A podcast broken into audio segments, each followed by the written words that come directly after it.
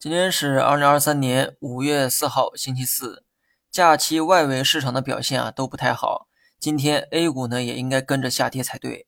可有趣的是，上证指数一枝独秀，靠着中字头这个概念一骑绝尘。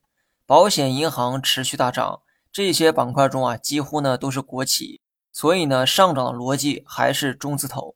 有人呢可能会好奇哈，过去半年中字头的票为何如此强势？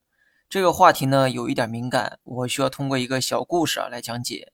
说地主家里面有大片的土地，以前靠卖土地就可以赚钱，可如今地不好卖了，赚的钱也少了，之前欠下的债很难偿还。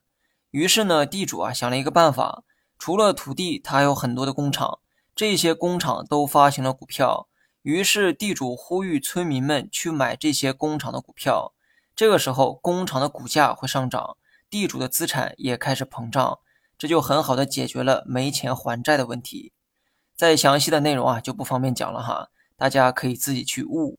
那么保险、银行短期涨幅过高，建议大家冷静一些。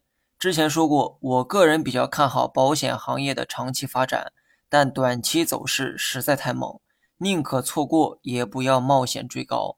上证指数一枝独秀，短期看走势最强。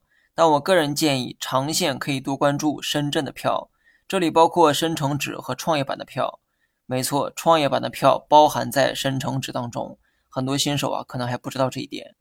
那么操作方面没啥可讲的，两周前选择了加仓，目前的仓位还是七点四成，持仓行业分别是芯片、医疗、新能源和消费。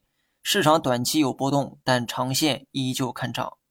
好了，以上全部内容，下期同一时间。再见。